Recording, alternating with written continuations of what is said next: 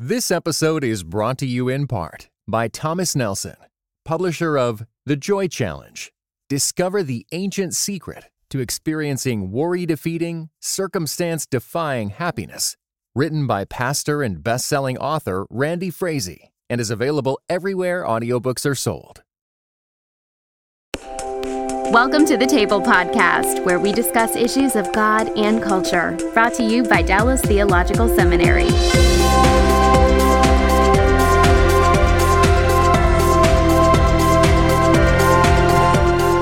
Welcome to the table. We discuss issues of God and culture.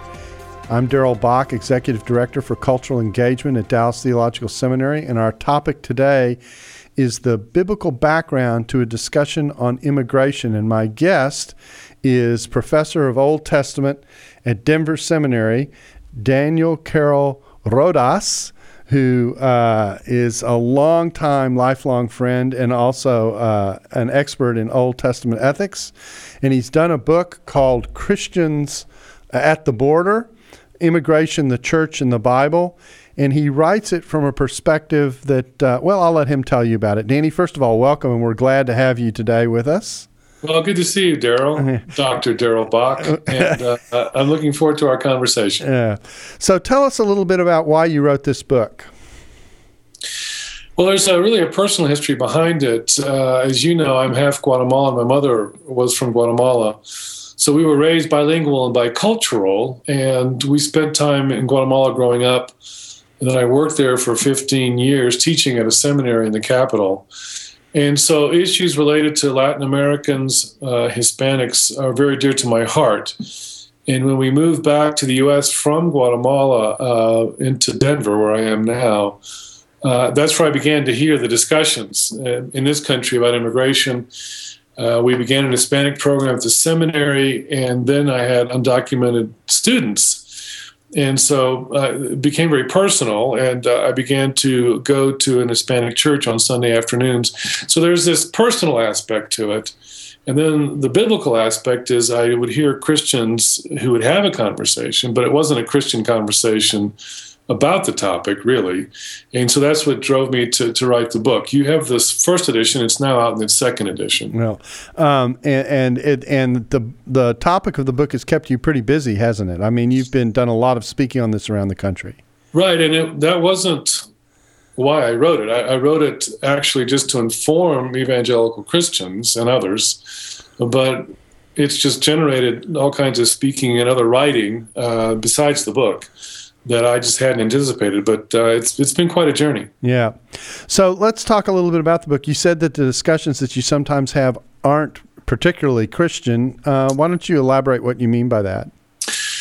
Well, I would talk to people who claim the Christian faith, but the conversation would be about the economics of immigration, which is important, uh, the social impact of immigration, uh, legal uh, implications, all these things, which are issues you need to get to but there was not really a Christian piece to it. It was the same conversation I could have with a, a non believing neighbor. Mm-hmm. Uh, and if they did go to anything biblical, it was just uh, the default to Romans 13 and to say that these immigrants have broken the law and that was the extent of the um, of the Christian conversation. Okay, well then the next question obviously is then what would make a conversation about immigration a Christian conversation? Well, uh, I would say to look at the breadth of the scriptures. You know, and, and, when I tell people, in fact, I had a radio interview this morning uh, up in Buffalo, New York, uh, and he asked me the same question, and I said, well, and he asked me the Romans 13 question. Then what I told him was, when, when I speak on immigration, I tell them, well, you have to get to Romans 13, but it's on page 1100 in my Bible. So why don't we go out, go to page one and begin at page one? And then we'll get to Romans 13, but we would have seen a thousand pages of other biblical teaching. In other words, to give Romans 13 some context. Exactly. And uh, to put it into, I believe, its proper biblical, fuller context. Mm-hmm. Uh, and then, you know, begin in Genesis chapter 1. So, uh, Genesis chapter 1 is a starting point. Where does it start us? Well, with the idea that everyone's made in the image of God.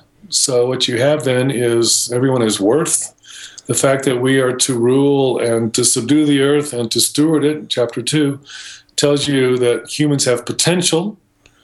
So let me give you an example. If we talk about uh, legal matters, if we understand that immigrants are made in the image of God and have all kinds of potential, then what we do, we look at how do we integrate uh, immig- immigrants into this country to facilitate their contribution as image bearers for the common good. Mm-hmm. Instead of uh, going at the law strictly in a punitive sense, now, what you're doing is you're creating law in a constructive sense. Constructive for them, yes, but also constructive for the more general common good. And by starting in, in Genesis 1 instead of Romans 13, you've changed the legal discussion, even though it is still a legal discussion. You, you've changed it. You've given a different tone, a different direction, and a different set of goals. Okay, now as we kind of move through in this first segment, we want to kind of deal with the biblical elements. Um, one of the things that comes up or tends to come up is how the foreigner or the alien or the sojourner is handled, particularly in the Old Testament. There's a lot that's said about that due to Israel's experience as having been subjected uh, to slavery in Egypt, that kind of thing. So, um, let's talk a little bit about that. And I want to put a particular view on the table for you to discuss. And it is the idea that, that when we look at the terms of the, of the Old Testament, we get distinctions in how these terms are used, and that one can discern within the Old Testament the categories that would, in effect, translate into legal or illegal alien and make a distinction that way. Um, what, what do you, how do you see those kinds of efforts, and and what do you think is going on in the Old Testament? Well, I can appreciate uh, the effort uh, or the perspective. I, I, think it's misplaced. I think it's trying to put the modern distinctions back into an ancient world. You do find different terms uh, for the foreigner in the Old Testament, but it's not based on legality. It's more based on whether they are um, adapting to or even want to adapt into the host country, in this case, Israel. And they're actually different terms. And so the legislation that you find that is the, the constructive, positive legislation in the Old Testament is is directed toward you know those who are coming in looking we would say for work and a new life uh, we think the other term the more negative term would be maybe like the merchant classes that would come in, the traders, things like this, who really weren't interested in living there. They were interested in commerce or something. Uh, we're not really sure. Uh, but the, the bulk of the legislation is legislation directed at vulnerable immigrants who've come in. Uh, those who are looking for work, who, who are looking uh, for protection and food. And so, what you find are, are a set of laws that, that are meeting those vulnerable aspects of their life. And you you've argued that this this concern that we see in the Bible we tend not to see in laws in the surrounding ancient Near East. That this is something that's particularly distinctive to the Old Testament that shows the heartbeat and concern of the Old Testament for the dignity of the person and honoring that dignity. Is that right? Right. Now you find uh, immigrant peoples in other nations. I mean, but this would have been the result of war. Uh, for instance, when uh, Judah uh, after the fall of Jerusalem, and, and, thousands are taken away into Babylon. Well, they become immigrants, right? Uh, we would now call formally forced migration. So, what you have in the ancient world are a lot of forced migrants uh, from, you know, wars, for instance, that have been brought in uh, to work usually. Um, but there's not really legislation for them. Um, which is a different kind of thing. Mm. And so this is where the Old Testament is very unique, and it's it's grounded in Israel's particular story of their own uh, slavery uh, in Egypt, and it's grounded ultimately uh, in the person of God Himself. And uh, we can talk about that if you want, but the key passage there would be Deuteronomy 10. Uh, verses 17 to 19 would be where it's grounded in, in God Himself. Okay, now uh, as we uh, think about working with these uh, categories and distinctions, you know, the, the passage that I think is the most classic that many people are actually aware of is the law that allows the corner of someone's uh, agricultural lands to be free for anyone uh, to utilize. And it seems to me that in this category of the distinction that some people argue for, that if you were to look at a passage like that, it doesn't make sense to think through is the corner of the uh, of the field left open for the person who can prove that they have the right to the food, or is it left open for anyone who walks by who who might have need? Well, I think that's probably the modern question. Uh-huh. Uh, I don't even know if it would enter into their heads. Uh, That's actually the point of the of asking well, the question I that know. way. And, yeah. and, and the, the classic example, of course, is Ruth. Uh, you don't see Ruth coming across and going through some kind of uh, immigrant, you know, way station to, to move from Moab to Bethlehem.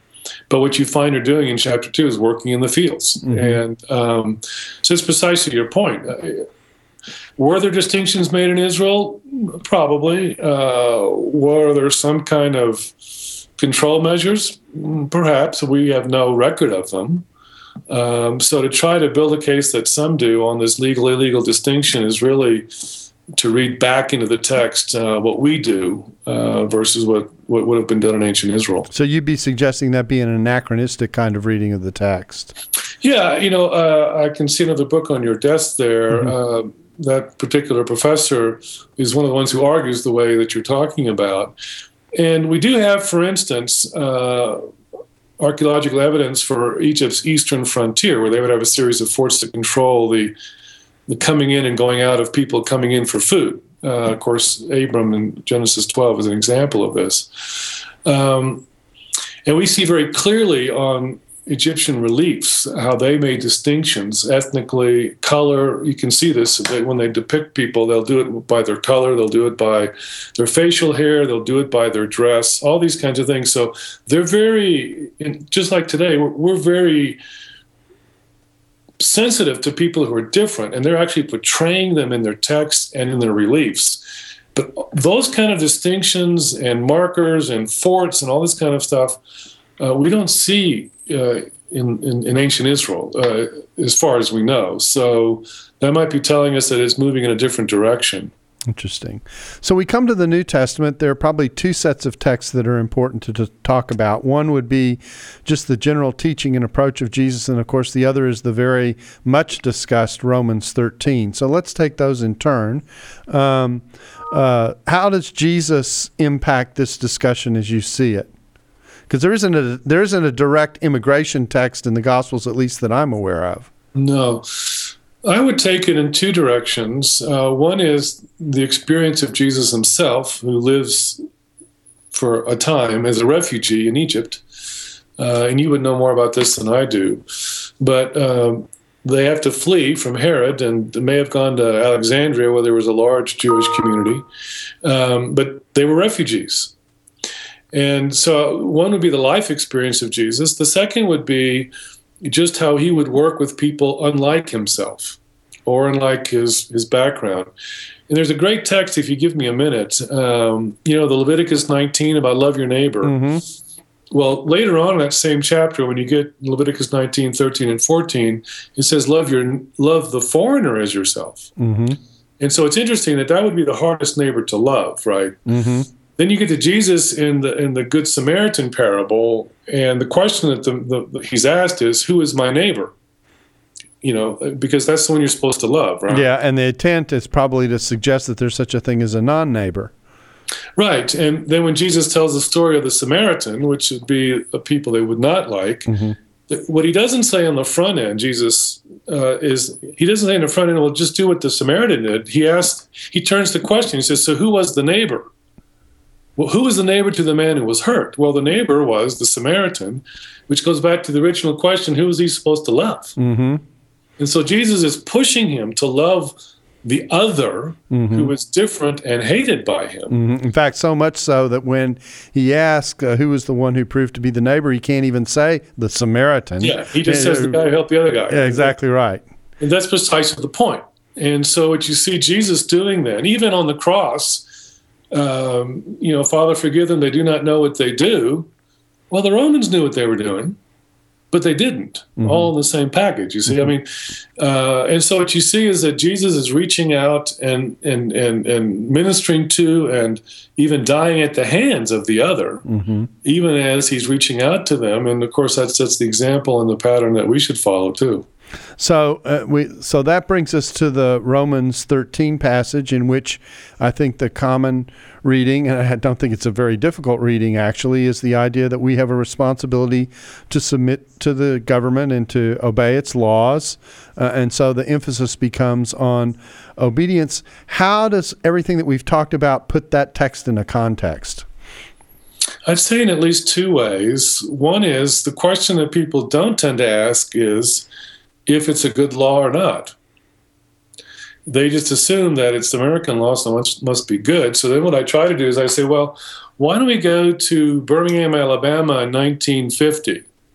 And let's do Romans 13 there. Uh, why don't we go to Birmingham, Alabama in 1860 and do Romans 13 there? And now you begin to see that Romans 13 is a little uncomfortable because now it's a very cruel, hateful, um, even murderous law. So now you have to ask yourself okay, if we're going to talk about Romans 13, we need to talk about the kind of laws that we have. And so that's a whole other discussion about how U.S. law is not only inadequate, it's outdated, and it doesn't work. Then what I try to do is I tell, so for many people, that's the first time they've even thought mm-hmm. about that. But then I say, look, in the U.S., one of the wonderful things about this country is that we can change laws that we don't agree with. And we do this all the time, whether it's the school board or whether it's you know housing. We're always changing our laws.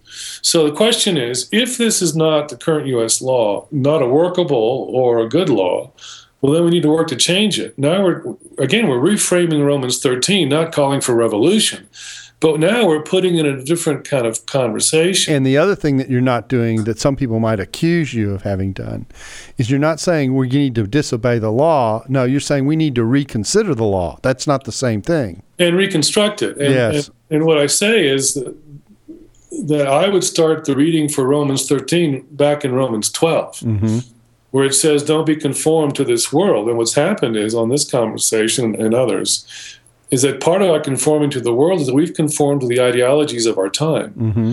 And so instead of on this topic, and so instead of uh, thinking through biblically, we've absorbed the ideology of the media or our political party. Then we jump to Romans 13. Instead of understanding that to get to Romans 13, you've got to go through the rest of Romans 12, which will even tell us to love our enemies. So even if you think of immigrants as your enemies, you are called to give them water and to give them food mm-hmm. and, and to love them. I mean, so you're changing the whole Romans 13 discussion in multiple ways just by putting it into its fuller biblical context. And so the, the the point of the exercise is, is if we step back, and this is part of what you were meaning earlier when you said this needs to be a Christian conversation. It needs to be wrapped in this ethic of the image of God, this ethic that says that we're to be characterized by compassion. A whole series of texts which we only alluded to but didn't really develop that talk about caring for the foreigner and making sure that those who are in a needy position where the foreigner is equated with categories like the widow or the orphan, uh, that kind of thing, uh, meeting the needs of, of those kinds of people and being sensitive to their vulnerability. Yeah, and I would add, if, if I could, a couple mm-hmm. other things. In the Old Testament law, there's four vulnerable groups there are the widows and the orphans and the poor. And the fourth one that's added to that group are the immigrants. Mm-hmm. So it's telling you that God is seeing all of those a, as a package, which mm-hmm. is interesting. The second thing is that you'll see multiple migrant stories in the Old Testament, which I'd be happy to talk about later. But the, the other thing on the New Testament side is that in First Peter, as you would know, migration is even applied to every Christian. Mm-hmm. We are all strangers and sojourners. And so what you see is not only is it an important topic, it becomes a central metaphor for what it means to be a Christian. Mm-hmm. And so the more we understand about migration, the more we understand about immigrants, really it'll help us understand what it means to be a stranger in a strange land. And uh, which is a whole other take mm-hmm. on the immigration story. In, in a sense, immigration becomes something we need to grapple with so that we can understand what it means to be a Christ follower in an increasingly post Christian world. Hmm. Uh, that's a that's a whole different direction that moves right. into discipleship as opposed to right. public policy. Um, right. So so uh, kind of wrap this biblical theological discussion up for us a little bit and say, when you put this all together, what do we, what do you think we're looking at? Um, what do you mean that? I'm not sure. That, well, the, the point is the point is when you when, if you were to bottom line the whole package of the biblical, where does this take us? Well, I think it takes us into a different kind of discussion. It takes us into the meaning of the identity of the Christian church. Um, in terms of its characteristics of, of, how it interacts with the world around it, its mission, yeah, but also its identity. Mm-hmm. Because let me let me phrase the question in a different way. Okay, a couple of years ago, of course, now the numbers would be higher. The United Nations estimated about 220 million people were migrating worldwide. Hmm. Now it's worse now because of what's happened in the Middle East. Right. But if if that is true, I don't doubt it. Then the question is, with 220 million people migrating worldwide, looking for safety and food and a job for their and, and for their families, what does it mean to be a Christian? See, not, you've changed the question. Mm-hmm. If 220 plus are migrating worldwide to just survive, what does it mean to be the church? Now you're talking about not only Christian mission, but Christian identity. How is our identity in the light of those realities any different than the world around us? How are we called to respond to the person who shows up needing a place to stay at two o'clock in the morning and it's cold outside, it's the middle of winter? Do we just leave them outside or do we take them in? This episode is brought to you in part by Thomas Nelson, publisher of Grieve, Breathe, Receive Finding a Faith Strong Enough to Hold Us. Written and narrated by Pastor Steve Carter. Grieve, Breathe, Receive. Those three words became a profound mantra for Steve Carter during a season of deep healing, the kind that comes after painful trauma. Grieve, Breathe, Receive is available everywhere audiobooks are sold. Visit thomasnelson.com/audio to learn more. Right, and and if we make that the metaphor for the country, you know what we're seeing, and, and you know massing at the borders of Western Europe. Do you go to fortress Europe to keep the hordes out? You know the world is not the same anymore. I mean, mm-hmm. the wars that we have generated has changed the face of the planet and will change the demographics of every Western country in the world. And so, what we're seeing is our people placed, if I can say it this way, in tension because of our failures to one another as human beings. And in the midst of that, that calls for a Christian response that reflects uh, the care and the goodness and the grace and the compassion of God. I couldn't say it any better than that, Darrell. Yeah. So, um, well, it, it's an interesting it's an interesting problem as we're laying the biblical groundwork for this and in thinking about how to even approach the question. On the other side, I want to talk a little bit, but what do you do with the person who's breaking the law? You know, because uh, the core question that keeps hovering over people's minds is, well, these people have broken the law, and so in one sense or another, um, they have uh, a responsibility. How are you?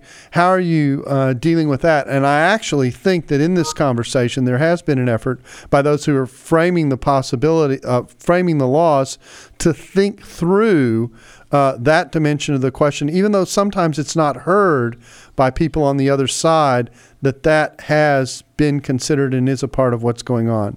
By the way, in fairness, we should mention that the book that was alluded to, in which the distinctions, the lexical distinctions, are mentioned, is called The Immigration Crisis Immigrants, Aliens, in the Bible by James Hoffmeier, who teaches Old Testament at TEDS, at, at Trinity Evangelical Divinity School. And this is a conversation, a Christian conversation, if you will, that's been going back and forth between uh, Danny and Jim. They know each other and, uh, and have interacted uh, uh in public about this. So uh, I think it's an example of a way to have the conversation, which is important in in thinking through the back and forth that that you have on trying to figure out okay, what is exactly the Bible is saying. Well, Danny, let's let's talk about kind of where we are now. We've kind of done the biblical background, where we find ourselves, and I think to ask the question about where we find ourselves, and as we deal with the issue, particularly about legality issues, it's important to understand how we got to where we are. So let me ask the question this way Where are we when it comes to immigration law? Why is it that immigration law needs reform? uh, and why the laws as they are might not be as workable as we might wish. And then what does that mean for the legality discussion? Well, that's a great question, uh, Darrell. Uh, until 1875, immigration law was state law. And in 1875, it moves to uh, the federal level. So, which is the classic American tension between state and federal mm-hmm. jurisdictions. Mm-hmm. And what we saw it playing itself out in Arizona a couple of years ago was that tension where Arizona made its own laws and the Obama administration sued them. Uh, in terms of proper law, no matter what Arizona may have thought about whether they were doing their job or not, the Obama administration had every right to sue them because since 1875, it was um, federal jurisdiction. So what happens is the first major piece of immigrant legislation in the country at the federal level was in 1882, which was the Chinese Exclusion Act.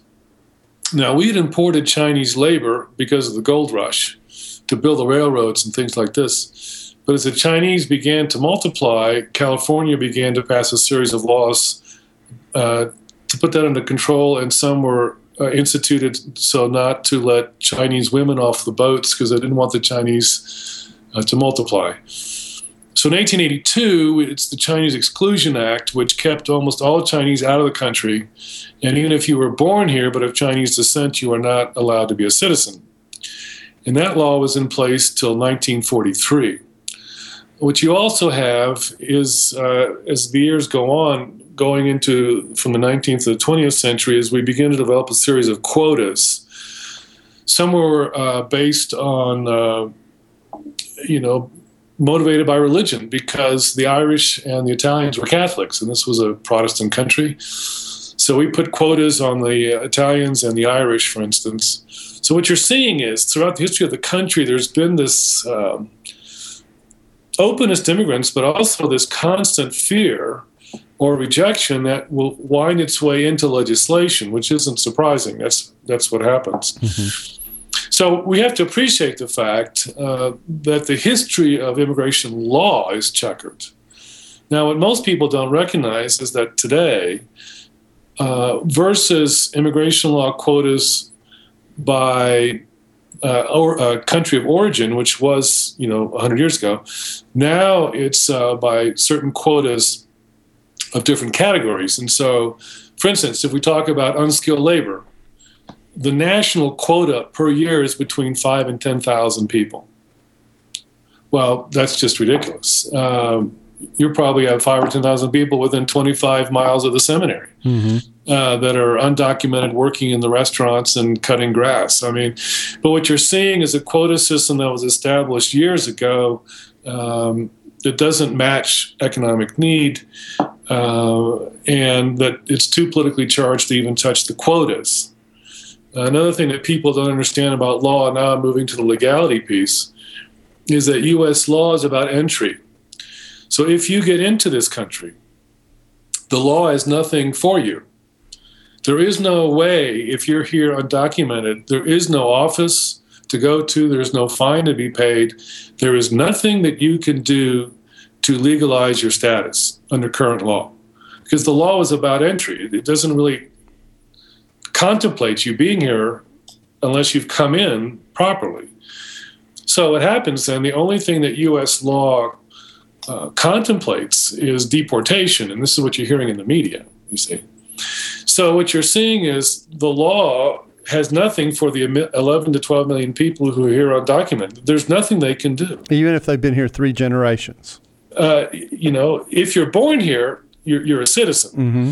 It's the first generation, you see. So what you have, and I know families like this at the church I go to, is that you'll have the parents and one of the children who came, you know, in the this one particular family I know, the, the boy came when he was one year old with the two parents. Well, now he has two siblings. So it's a family where the parents and the oldest child, he's now like 12, um, are undocumented, but the two younger ones, five and nine, let's say, uh, are, are U.S. citizens. And there's nothing that the U.S. law can do to help them. If they went in, what you would face is a breaking up of a family. Well, that's what happens. Yeah. Another thing that I hear, which again is a, is a misrepresentation, this whole you know, one particular candidate in particular was talking about anchor babies. Well, what most people don't realize under current law, if you have a child here, that child can sponsor you when that child reaches 21 years of age. That's not an anchor baby. There's 21 years of wait time before that person can even sponsor their parents. I mean, so the whole anchor baby thing is kind of a, a red herring because it, it doesn't help the parents at all. So part of the problem and part of the issue that you're raising and saying that our laws are are are problematic is is that they they actually aren't structured to deal with the reality in which we find ourselves. That we've got millions of people here that it would make all the public policy sense in the world to get them assimilated into our into our culture and to have their status be established and determined rather than to leave them in this no man's land that they find themselves in. Exactly. Another piece that most people don't realize is that 40 to 45% of undocumented immigrants came in legally. Mm-hmm. They came in on tourist visas, they came in on student visas, uh, they came in on short term worker visas, and then just stayed. So even you know, the entry wasn't controlled. I mean, uh, fully, because full control, which current law doesn't contemplate, is they would track you once you were in. Mm-hmm. But current law doesn't do that either, really well. And so what you have then is 40% of the undocumented population actually came in legally. That's interesting. You know, I'm, I, I hadn't thought about this ever in this discussion until you just mentioned this. But I remember when we came into Scotland as students, as aliens, that's what the British called foreigners. Sure. Um, six months into our stay, we got a visit from Bobby's. And uh, they were just checking out if we were properly there with the right papers, et cetera. And they were, they were doing their job in terms of control and uh, and I really hadn't thought about that since it happened to us, and that's yeah, what was going on. Yeah, another thing that people don't realize because the Hispanic population is so large, in the last two years, the largest numbers that are coming in are not Hispanics; they're Chinese, and so you never hear that in the media. Mm-hmm. We don't hear the fact that up to fifteen to twenty percent of all Koreans are here undocumented. Hmm.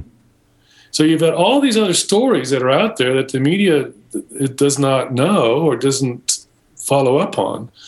Uh, and, and, what you're seeing, Darrell, is that this isn't kind of some kind of bullet point, 30 second commercial kind of discussion. It's a mm-hmm. very complicated discussion legally, historically, morally, economically, whatever way you want to go. And what's been said up to this point is not to say that you're arguing that Christians should uh, that Christians should support a view that breaks the law, you're saying the law is broken, if I can say it that way, and needs fixing, and we have a means within our system for fixing it. So we should think Christianly about how to have good, solid immigration policy.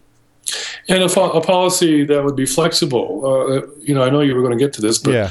one of the things about the immigration reform movement, for instance, was to to um, to to link the quotas to economic need, which mm-hmm. makes perfect sense. Mm-hmm. So if you needed, you know, a certain number of uh, construction workers, you guesstimate how much you need for the year, things like this. Well, then you, it's a floating quota, and there's there's many, many, many, many quota categories. But mm-hmm. what you would do then is that your quotas would would fluctuate in terms of national need, which makes common sense, I think. It's good. It's good public policy, basically. Exactly. What you're talking about. Exactly. So let's let's talk about the proposal side of this. Uh, okay. So we're we're thinking about this. We're trying to think about it Christianly. We're thinking about all the features that we're dealing with. We're thinking about the people who are here, who are here.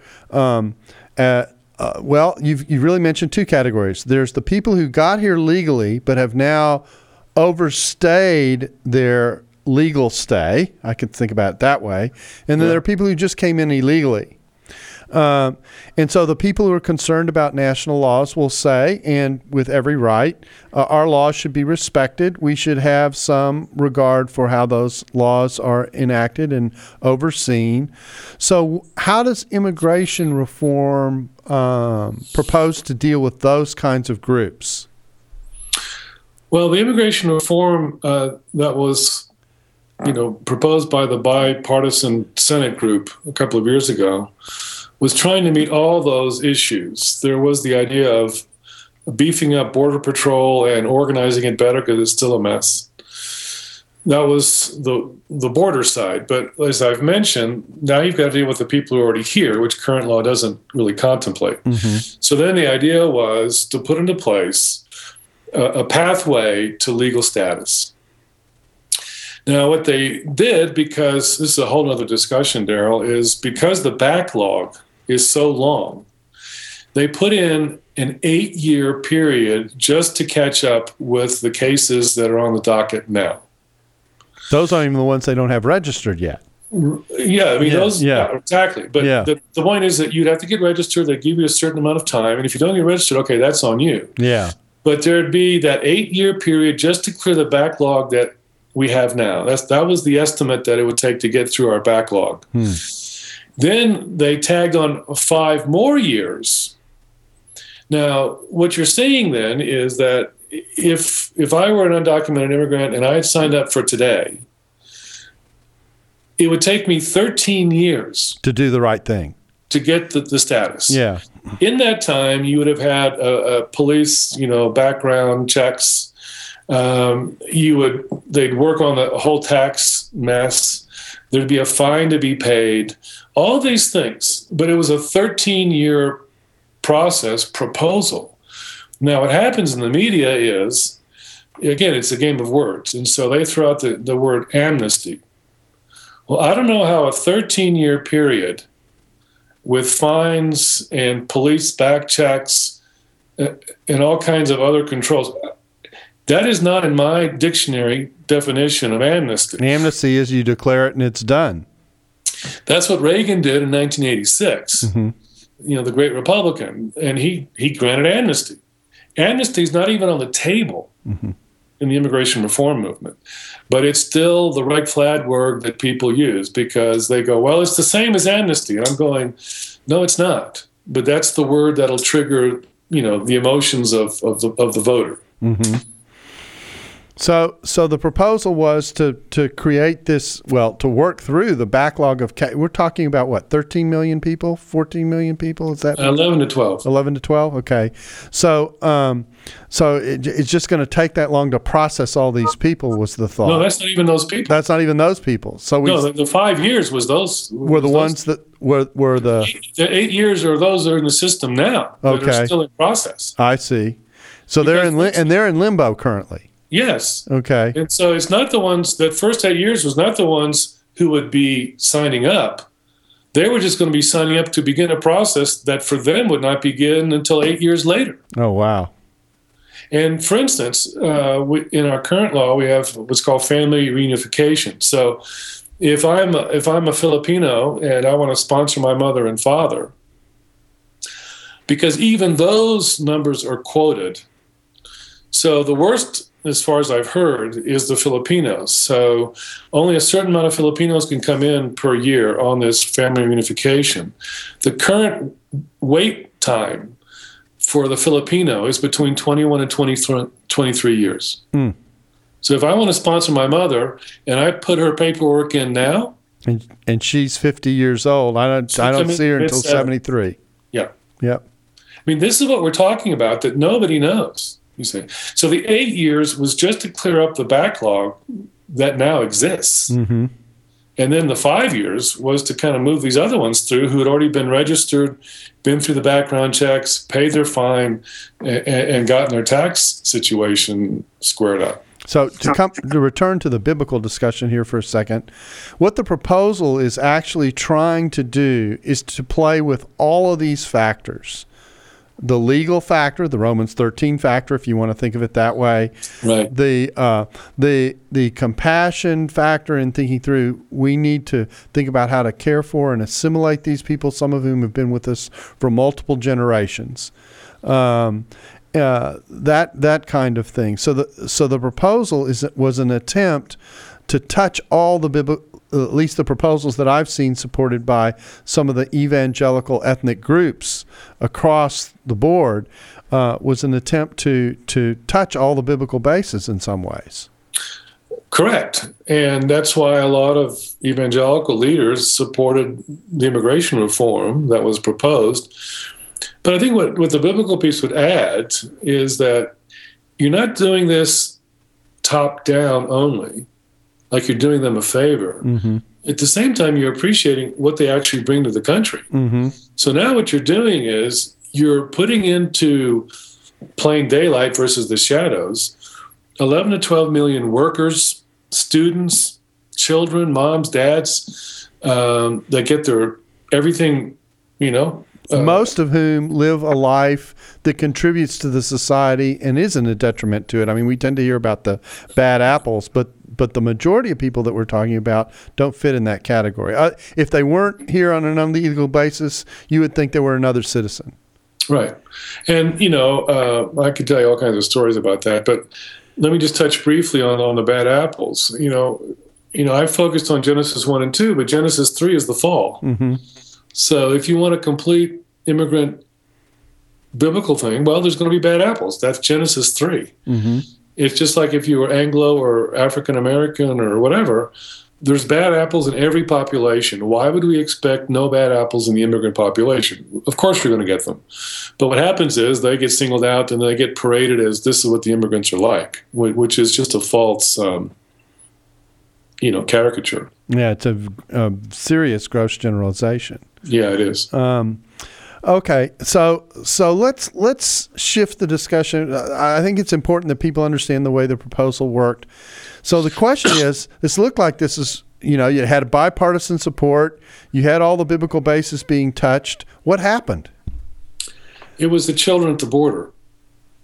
Hmm. That's the summer that 65,000 children or underage, unaccompanied minors massed at the border and there's I can have a discussion on that if you want. I mean, uh, how that happened, but it looked like we were a few votes short of, of, getting that reform passed.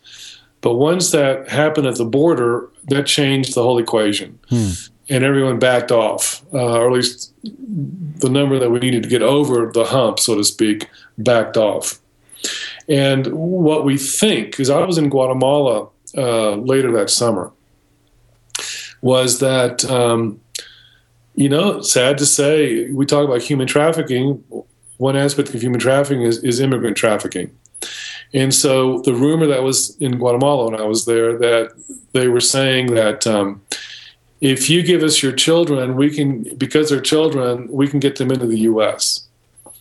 And so what you had were poor families sending their children with these coyotes up to the border having paid several thousand dollars each. And uh, basically, what the coyote would do is say, walk across, present yourself, and they'll let you in. Well, you know, there is a law that allows children to come in if they're seeking asylum, but you've got to prove that, you know, that you need asylum. So you had all these children or unaccompanied minors come across because they'd been told that this would work and they came across, and then we put them in detention centers along the border because once again we were seeing where the U.S. law just didn't know what to do with them. And so, uh, so that complication basically torpedoed uh, the whole immigration reform bill mm-hmm. that is now um, apparently dead. Hmm. So, uh, what do you? We're kind of, we're kind of running out of time here, so we've got to be move a little bit quickly. But when the last thing I think I want to talk about is just the tone of the conversation that we have here. Why is it you think we w- th- this becomes one of the more emotional issues that people can discuss? Well, I think it's a fear of someone who's different, which is very human. And the biblical places I take people is Exodus chapter one. Mm-hmm where you see the Egyptians who had once accepted Joseph and his extended family and the descendants, if you read the text, what scared them were the numbers.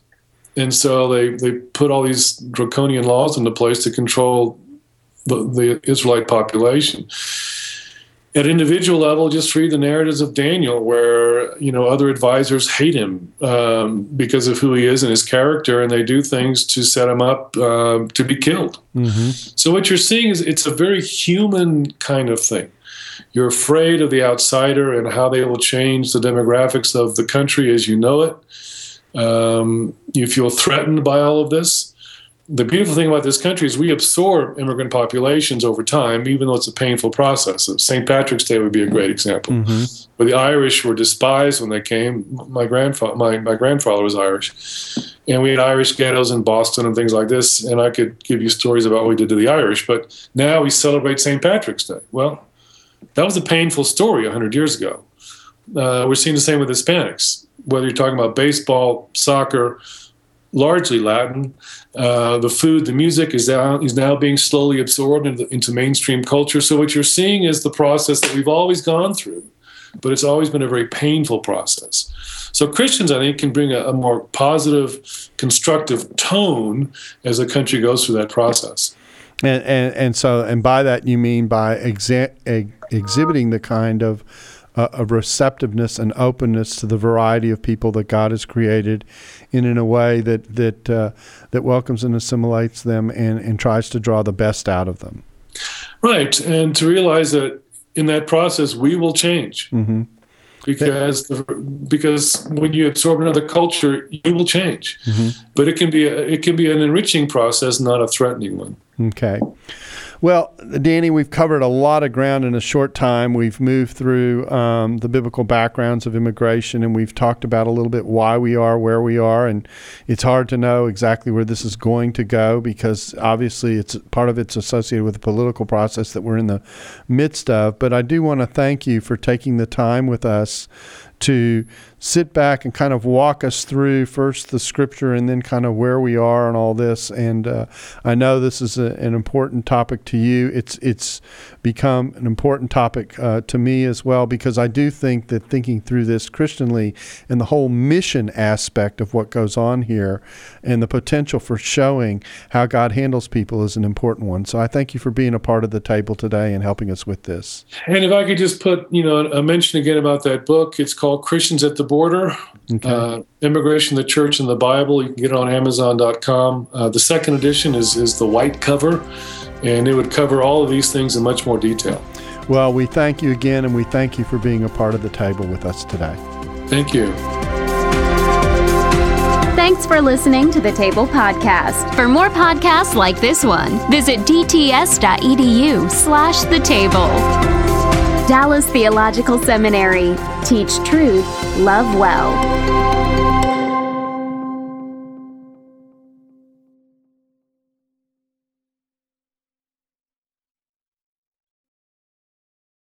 This episode was brought to you in part by United We Pray. United We Pray is a podcast devoted to praying and thinking about racial strife, especially between Christians. Come join us in praying for the unity of God's people.